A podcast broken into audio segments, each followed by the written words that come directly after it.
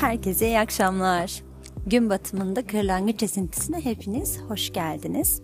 Şu anda rüzgarlı, yağmurlu bir İstanbul akşamından, gecesinden hatta bu kaydı yapıyorum. Birazcık dış mekan olsun istedim. Bununla alakalı da geri dönüklerinizi bekliyorum. Aslında çok ufak bir şeyden bahsedeceğim. Şöyle ki şimdi hayatta bazen bunu şuradan esinlenerek söyleyeyim hemen. Şimdi bizim fiziksel olarak ergenlik döneminde kendimizde beğenmediğimiz şeyler olabiliyor. Bu en çok ergenlik döneminde gösteriyor kendini diyeyim ama aslında her dönemde belki çocukluktan itibaren başlayan bir süreç.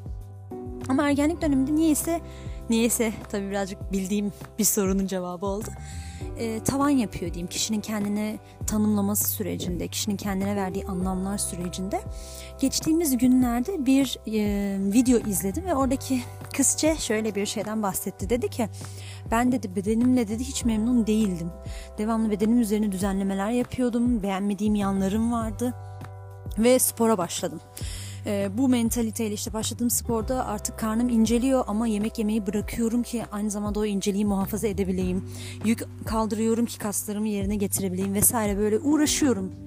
Uğraşıyorum uğraşıyorum bir türlü ilerleme olmasına rağmen kendimden memnun kalmıyorum. Sonra aradan yıllar geçti.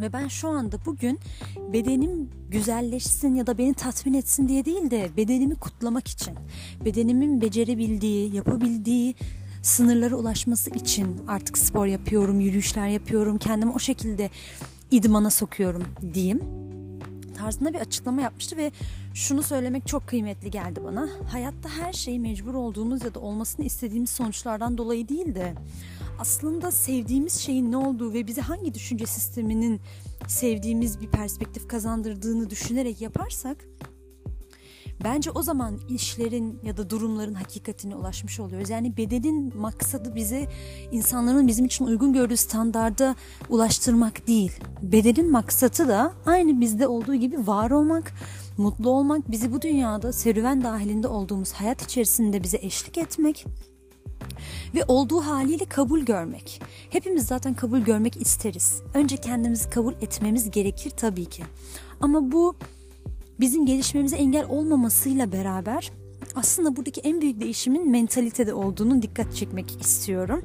Çünkü bu güzel kız normal şartlarda baktığınız zaman memnun olmadığı fiziği açıkçası şu anda dünya standartlarında çok fazla memnun olunmayacak bir durum da değil ama kendisini beğenmediği bir bakış açısıyla başladığı için insanlar ona mükemmelsin dese de çok fazla ikna olacağını zannetmiyorum. Ama öyle bir mentaliteyle başladıktan sonra artık çok fazla ilerleyemeyeceğini fark etmiş. Bir süre sonra kendisini çok yıpratmış ve olay kendi kafasında kendini gördüğü perspektif değişince düzelmiş.